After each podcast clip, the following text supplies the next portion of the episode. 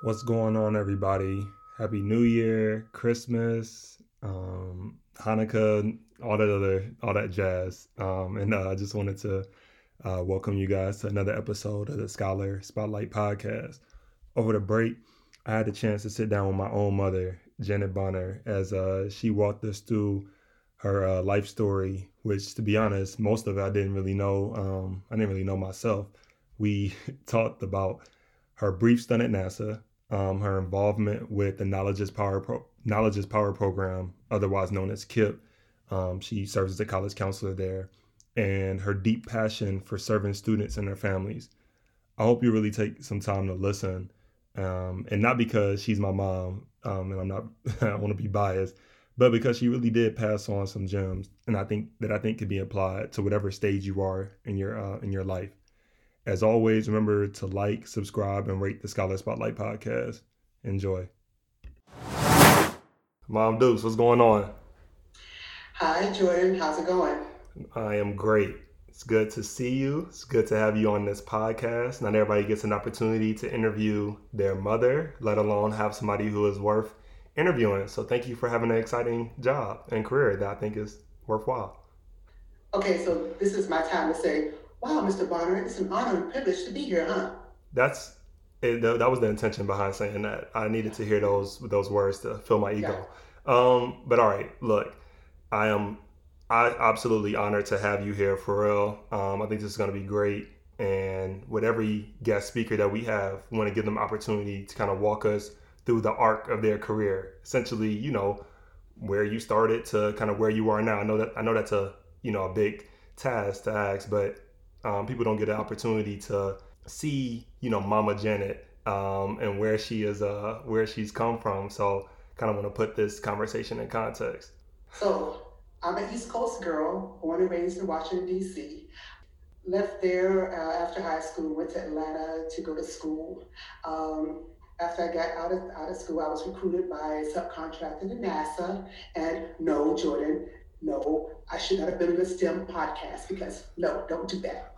Anyway, um, I was uh, I, I, went out to Houston where I you know I, am you know, currently living. Uh, worked at NASA, worked for a subcontractor. Uh, we built these shuttle simulators, so I trained astronauts, which was cool in itself.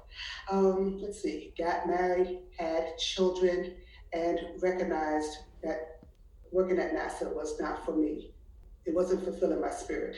And so quit that, stayed home for a while to raise my kids. How far do you want to go into this, Jordan? You tell me. Tell me what happened after that. So after, you know, staying at home, raising the kids, you decided then to do what? Um, a wide variety of things. I uh, I was a massage therapist. Yeah, I know, just different. Uh, somehow that I got involved with uh, WIC. I've always WIC, WIC explain to us what WIC is. Yeah. Yeah, okay. Women, infant, infants, and children. So uh, it's a federally funded program. And what I did there was uh, lactation consulting. I, in essence, taught moms how to breastfeed or try to encourage them to breastfeed. That was probably um, one of the most rewarding things I ever did, simply because most of my clients happen to be uh, black or brown. And historically, uh, they don't breastfeed. And we know that uh, if you if you breastfeed your children, infant mortality rate tends to go down. Children tend to be healthier. So this was important to me to encourage moms to at least give it a shot. So that was some good stuff there. Gotcha. And so, talk to us about what you're currently doing now. Your work with KIPP. Tell our audience what KIPP is, sort of how you got involved, and what you're doing now.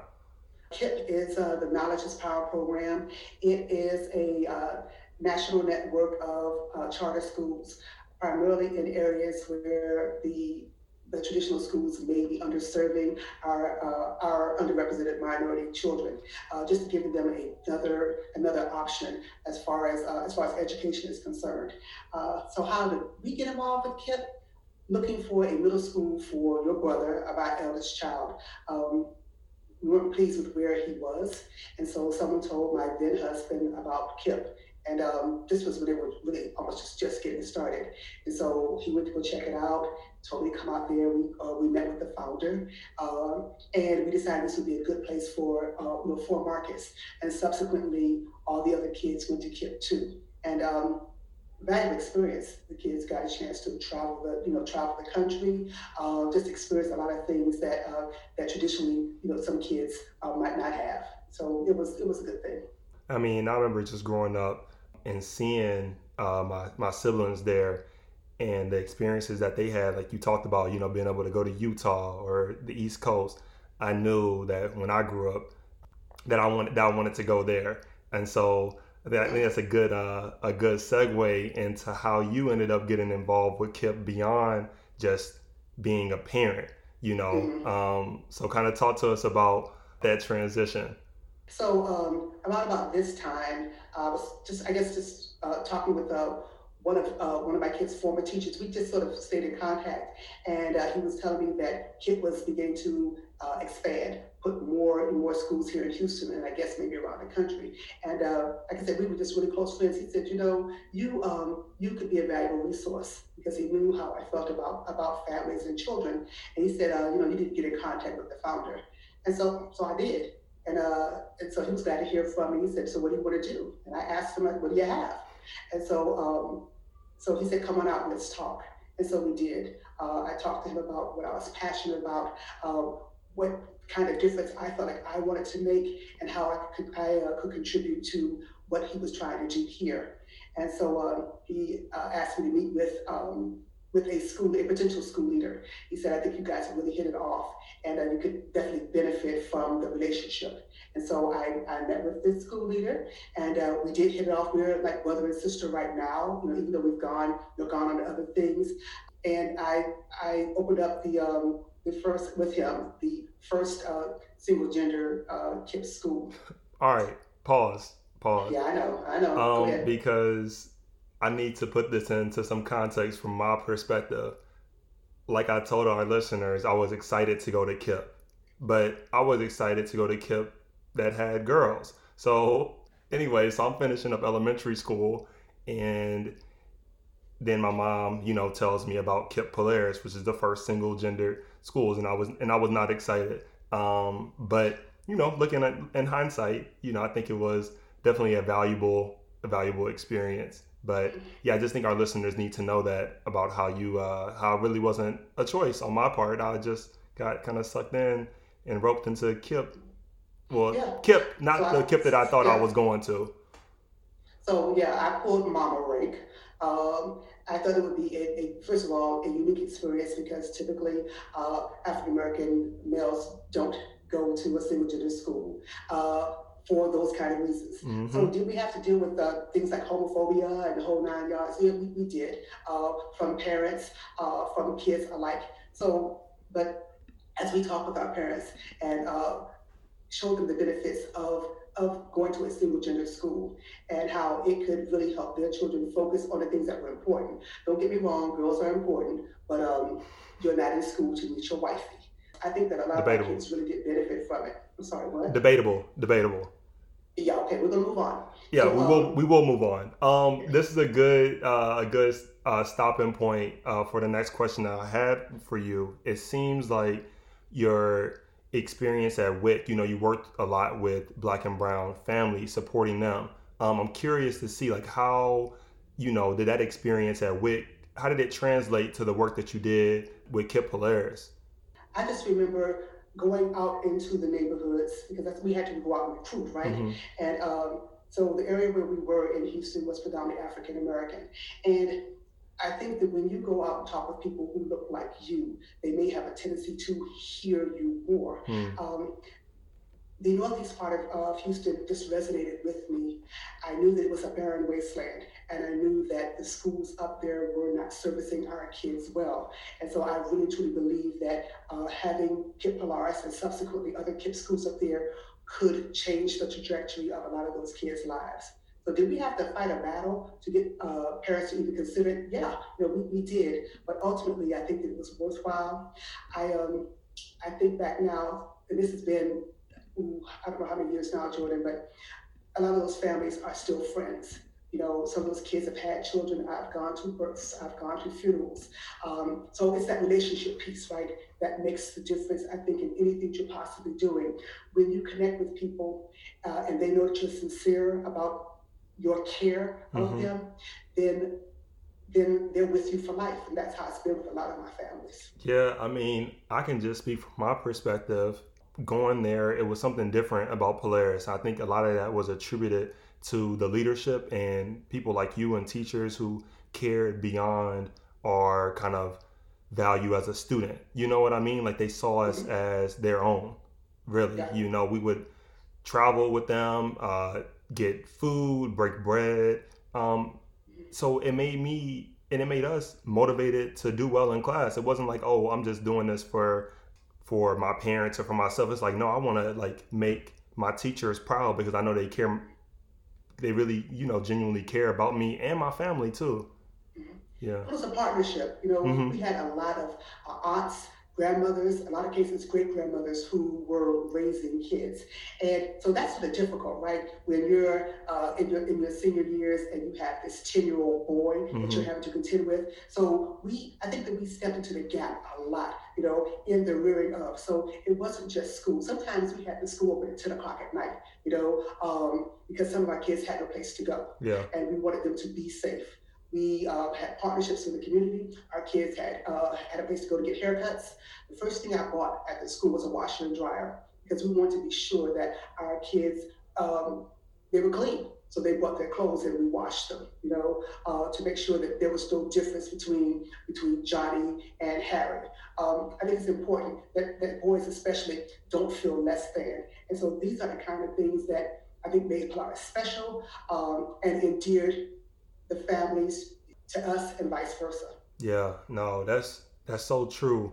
Um, it's unfortunate every school can't necessarily do that, but I know that at the time when Polaris wasn't, ex- or I mean, it still is in existence, but at that particular time in our society, I feel like that was, I mean, you think that was more feasible to do, right? Like, how can you, I guess the question I'm trying to ask is like, how can you, you talk about relationship building um, and that parent student school partnership how mm-hmm. can schools do that or our nonprofit? How can we do that? You know you know we work a lot with uh, black and brown um, first gen students and families. How can we foster those relationships if you know in, in, in the same way? So so it starts with heart hmm. right? It absolutely does. If you genuinely care about kids okay in in all their ugly then you accept them as such. And you breathe into them. I see you I see what you're worth. I see what you can accomplish. I believe in you. You know, uh, sometimes we had to. I hate to put this on tape, but I'm going on. Sometimes we had to fight parents for their children. You know, um, a lot of times parents. Um, I don't know if they were just jealous of their kids or didn't want their kids to necessarily amount to as much as we thought. So we had to, you know, we had to sort of circumvent, you know, mm-hmm. some of those, you know, some of those situations because our kids wanted they wanted more. And uh, we were bound and determined to do that. So it still boils back down to the relationship piece. Um, it took a lot to foster that trust. We were in homes um, when we did home visits. We would we we go. Sometimes there'd be no furniture. Sometimes there'd be no creepy crawly things. But you sit. I mean, no, seriously. Yeah. You would yeah. sit and you just ignore it. Mm-hmm. You wanted people. You you wanted your family to know, look, I'm like you. You know. Mm-hmm. Um, I'm not above you. I'm not. I'm not anything but like here to to offer these services to you and your kid, and we're gonna fall in love with you regardless, right? Those are the kind of things that made the difference. Mm-hmm. Those are the kind of things that made us part of that neighborhood because they felt that they could really trust us. That's so real. I think especially with the population of students that you work with, like you needed that. Like they needed mm-hmm. to know that that level of trust was there if they're gonna tr- entrust you with their with their kids. Um, Absolutely. Yeah. I kind of want to talk about because we could talk about Polaris and the work that you guys did. We can talk about that the entire podcast, but there's also more to your to your story beyond that too. Um, and you know, you sub- subsequently stayed with KIPP, but now in a new role. So, kind of talk to me about the role you're in now, and then I'll follow up with something else. Okay, so there were a couple of different roles I had with uh, within KIPP that sort of led to the role I'm in now. Um, I was a community liaison for for all of all of KIPP Houston and not just not just Polaris for a while, and then uh, I saw I had some friends who were in the KIPP through College program this is the segment of KIPP that, um, well, like I said, it's KIPP through college. It, uh, it helps to support kids on that journey into post-secondary success, right? What I saw was that there seemed to have been a gap. There wasn't, there weren't a lot of uh, staff members on uh, on that particular team, but I, what I saw was that we weren't doing a lot of talking with ninth and tenth graders we were focusing on 11th and 12th graders because those are really crucial years in preparation for college.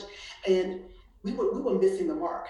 And so I think I sort of created my own job. I sort of advocated for myself in uh, talking with the, the then executive director and said, I want to come over and and be a part of this. By this time, too, you were moving into that into in, into that that era. Mm-hmm. So part of it was sort of um, well, self-serving. But um, anyway, so I subsequently came over to the through College team, and um, I felt that our kids needed, our kids just needed some more guidance, mm-hmm. you know, and they needed guidance earlier because the earlier you, you, you talk to kids about post-secondary uh, choices they happen to have, the more it sticks with them and the more they're able to make good decisions for themselves.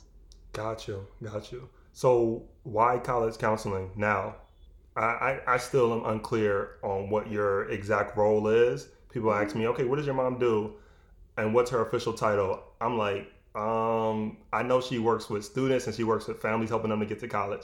Um, but kind of explain to me why college counseling. And it's just, I don't know, it's just so interesting to see everything that you are, the, the links and the connections between everything that you have done and how it's prepared you to kind of where you are now and where you're, you know, hoping to go next. But in this place where you are now in your career, yeah, why why college counseling? So, so I'm first generation. Okay, first one in my family to uh, to go to college, complete college, the whole nine yards. And just thinking back, well, thousand and one years ago, when I was going through this whole process, there was no one there to help me. Uh, I probably would have made some different kind of decisions. Maybe the schools I went to, I, it's, it's hindsight now, but there was no one to really direct me who cared enough about giving me the information I needed and um, and ensuring that I, you know, I made a really good a really good choice. Mm-hmm. I just I just made my choice. So um, I thought it was important that first of all, someone who had walked in those shoes uh, was involved in this process, but but also um, what I wanted kids and families to understand was that I wasn't there to make decisions for them. I wasn't there to push them towards something that wasn't going to be right for them. I was there to be that sounding board, um, be uh, be that resource so that when kids did make a decision, parents, parents and families make a decision that it was going to be right for that that particular child. Gotcha. Gotcha. So, so what's my role now? So um, I'm a I'm one of the directors of college counseling. I specifically work with those KIPP kids who opted to go to other high schools other than KIPP because once you uh, matriculate out of eighth grade, you're a KIPPster for life. And so, no matter what high school you go to, if you want our services, we try to provide those services to you to ensure that you have the resources that you need, the guidance that you may have to need, just extra extra stuff too, um, uh, to and through college and career. Gotcha. Nah. Um, so as a first gen as a first generation student and you know like with my role with delaware college scholars we serve you know preferences given to first gen but we serve a lot of low income high achieving black and brown students. As kids are starting to think about this you know this notion of choice you know and options mm-hmm. what advice can you give them as they start to think about you know post-secondary post-secondary outcome? Yeah exactly. So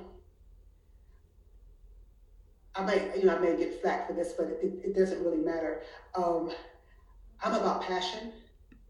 I'm about following your heart.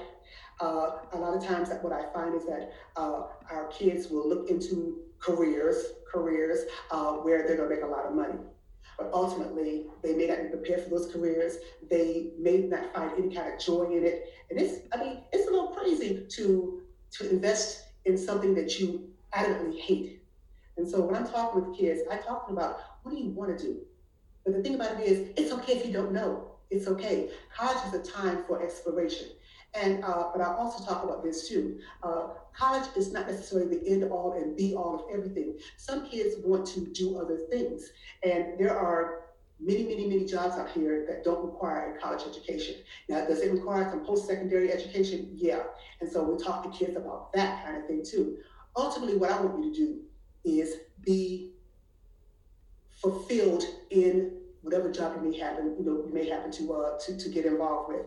I think that's much more important than um, than necessarily having the the degree um, that you're not happy with and that perhaps you can't get a job with. Hmm. Um, so my philosophy is when kids are in school, we're talking about before college or whatever, um, that we prepare them as if they are going to college, with the caveat being if you choose not to, you uh, you have options. You know, I think that's the key word there that you have options. And I think that you're not seen as less than either, right? Oh, absolutely. And I absolutely. think we have this sort of notion or standard that hey, everybody is going to college. That's the place that you need to go. And if you don't go, then like, oh, you're not as successful as the other mm-hmm. student. Mm-hmm.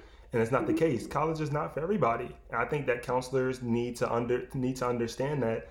I like how you phrased it though push students and prepare them as if they are going to college in school. I think all of those skills are necessary, mm-hmm. but as they start to make those decisions for their future post secondary, that it's okay to go to trade school. It's okay to just we want them to have options, as many choices yeah. as possible, or the choice filled lives, like you like yeah. you say all the time. Um, you know, it's, it's funny, Jordan. Um, your your brother, you know, uh, exercised his option, and he opted to go to the service, right? Okay, at the time, if I'm just talking about um, what it was looked at in, in my job, um, so there was there was like college or nothing, right? Mm-hmm. And so uh, going into the military, where you're where you're serving your country and willing to die for your country, was it as as celebrated? You know, uh, this this choice, and so that was that was disturbing to me, and I think that was sort of across the board. You know, so like uh, the armed services was like a default, you know, but subsequently we began to understand and appreciate and celebrate the fact that again we talk about choices right and um, and that the choices that that kids and families make for them you know for themselves are theirs and we we have to be we have to be okay with that you know we don't have to agree that's not our place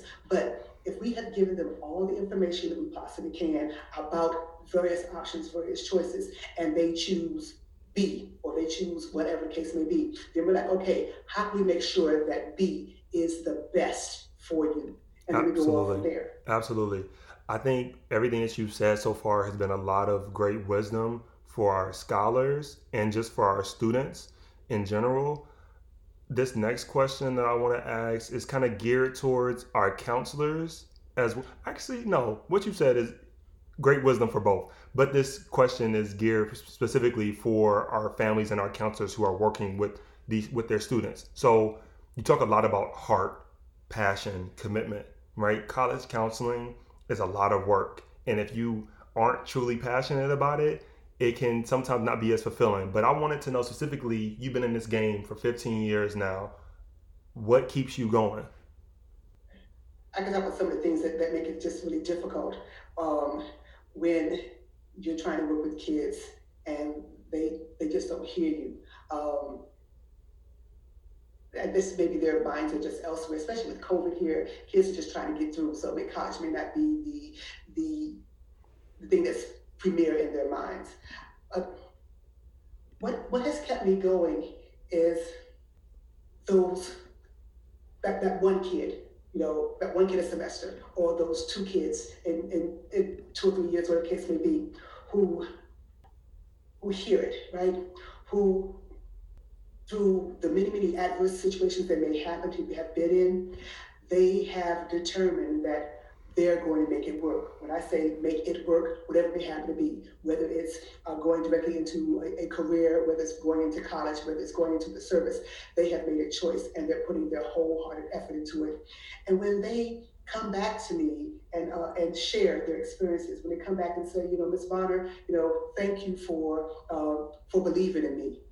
Yeah, that uh that just sort of wipes out all the all the frustration that mm. I feel on you know on, on, the regular sometimes. You know, yeah. um, you put a lot of effort into this because you genuinely care, mm-hmm. and and then sometimes it seems like the reward is not there. But so it's not about the reward; It's about just putting it out there and hoping that it sticks to whomever it sticks to. Nah, that's real though. That's real. That's real. Okay, we're transitioning to our Mad Minute segment, and the name makes Okay. sense. It speaks for itself. A minute, rapid fire questions, and I'm shooting them at you. You don't have a lot of time to think about it. Just give me the answers quick. Greatest accomplishment. My children, Best dish you personally can make. my children say dressing. I say I do cheesecake well. I go with dressing. Um, craziest thing you've done. Uh, started working on my doctorate at this age. Yeah, yeah, I was insane. If you could be doing something other than your current career, what would you do? Uh, if not college counseling, I would still be working with um, with children and families in some kind of capacity. Yeah, That is that. That's my gift. If you can't be found reading a book on your Kindle, what are you doing? So I'm reading a regular book. So, Yeah, so you can't still so you're still reading. You're still reading. Knowledge is power. yeah. All right. First car. a Monza. Um, it was before you were born. M O N Z A. I'd never heard of it, but I got it um, from a little old lady in Pasadena. Okay. I think this is before all of our listeners were born. I'm sorry, say I what? think this is before all of our listeners were born. Uh, yeah, and your point would be, but uh, it had 15,000 miles on it, right? It was a 1978, uh, and it was a stick shift. I did not know how to drive a stick shift, but You the learn. car was cheap. I learned. Mm-hmm. I learned. And yeah. you could drive a stick. You can drive anything, right? Okay, I, I appreciate it. All right, cool. That was it. That was fun. Ring the bell segment of the podcast. This There's is. more? I thought I was having a great time so far. I All right. I- This I- is the I- last two questions. Also, the same two questions that we give to every guest on the pod. All right. What's one piece of advice you would give your 16 year old self? Um, don't chase the money. Um, and not that I necessarily did that, but I got involved with uh, electronics engineering because at the time um, there weren't a lot of black female engineers. You know, I said, okay, wow, I can stand out. Uh, and I didn't last long in that because it didn't move my heart, right? Um, did I make good money? Yeah, but but that was not the point. Um, so figure out what it is that you want to do, you know, and in spite of what others say or try to steer you toward, follow that because when you have contentment in what you're doing, you will be successful. So let's talk about the measure of success. It should never be money. It should be what moves your heart. Yeah. I could drop the mic right there. We also could do a whole nother pod on that specifically on people chasing the money, but also getting into careers that, that don't necessarily move them. But mom said that I should do it. Mom said I should be a doctor. Mom said I should be an engineer. And I just pursue that. And then you get to college and you're like, wait, I don't want to do this. Anyways, we don't got time for that. What's your why? my why. Wow. So I, going to assume you mean why I do what I do or why I'm in existence, which I think um, go hand in hand. So this is my passion. Okay, this is my um, this is my purpose. This is why God put me here to do what I do to reach out to families, to support them, to support children, to be an encouragement. Why do I do what I do? Because I'm good at it. Because I'm really, really good at it. Yeah. And I'm a Oh, oh, you ain't lying about that. But nah, look, I mean, look, that's how you know you operating in the purpose. If it can move you to tears, wow. Look, Phenomenal you'll be guest. You'll be cutting this piece out. We'll- I, we'll no, we are again. we are keeping we are keeping this Yeah, you will. phenomenal, phenomenal guest. My own mother, and it's not because I'm biased and she's my mother. She just imparted so so- much wisdom, and um, and we are so fortunate to have uh, have you on the podcast. Um, I look forward to seeing you later, and I uh, and I love you. Have a great day. I love you more. All right. Thank I'm you, out. Yep. Bye bye.